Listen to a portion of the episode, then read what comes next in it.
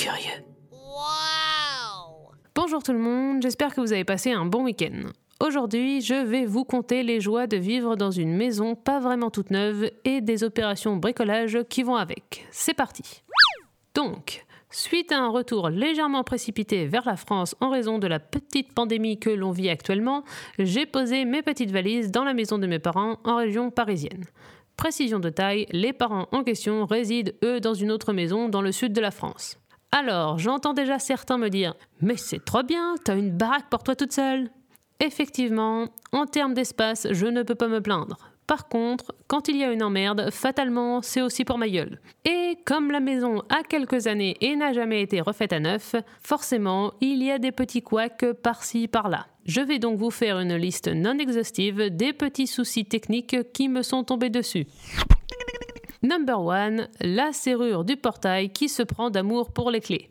Il faut comprendre par là que la sale bébête refusait de nous rendre la clé une fois qu'on avait eu le malheur d'enclencher la serrure. C'est fort dommage, mais heureusement, à l'époque, j'étais confinée avec ma meilleure amie.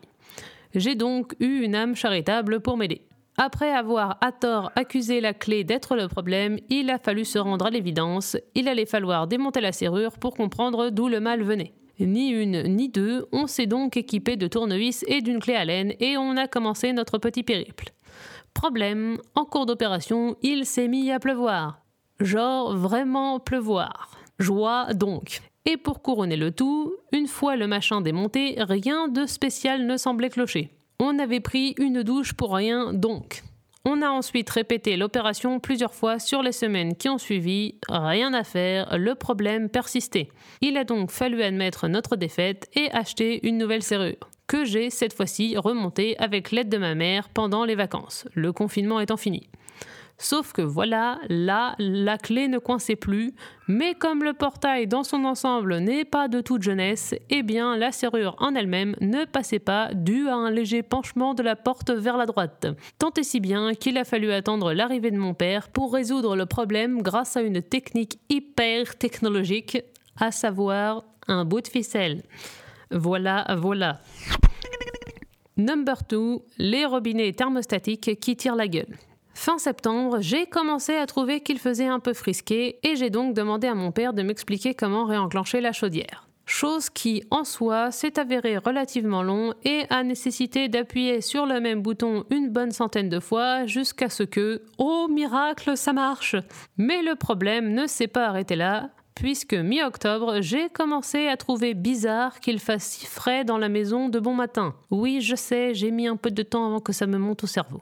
Rebelote, je Skype le papa, le verdict fut sans appel. Petit un, dans notre génie, on n'avait pas vraiment pensé à changer la température nuit du thermostat, du coup, c'était toujours sur quinze degrés. Tu m'étonnes que je me pelais. Petit deux, seulement deux radiateurs sur cinq à l'étage fonctionnaient en raison de l'entartrage des robinets thermostatiques. Lol. Il s'est donc agi de les démonter. Et comme je ne suis pas une experte en plomberie, j'ai eu le droit à un petit pas à pas par mon père via Skype. Je tiens à dire que démonter un radiateur tout en skypant avec son téléphone, c'est pas simple. Mais encore une fois, l'homme a triomphé sur la machine et le chauffage remarche. Wouhou! numéro trois, et dernier de la liste, la fuite d'eau qui joue à cache-cache.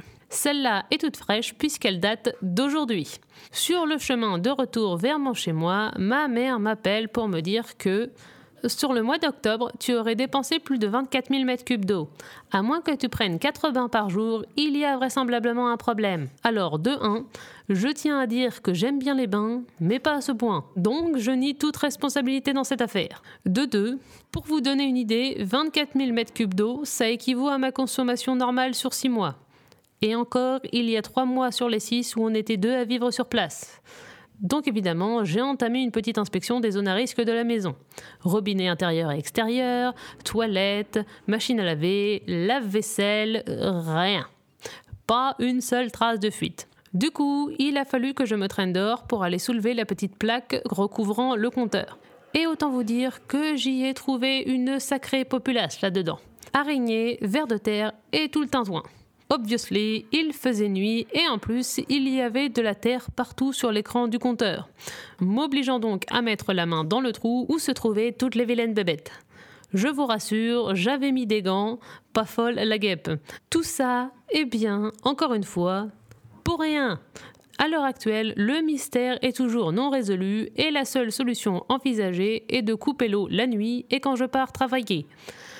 Ça va pas être chiant. C'était donc tous les problèmes majeurs recensés sur les huit derniers mois. C'est déjà une belle perf. J'ai hâte de voir ce qui va me tomber dessus le mois prochain.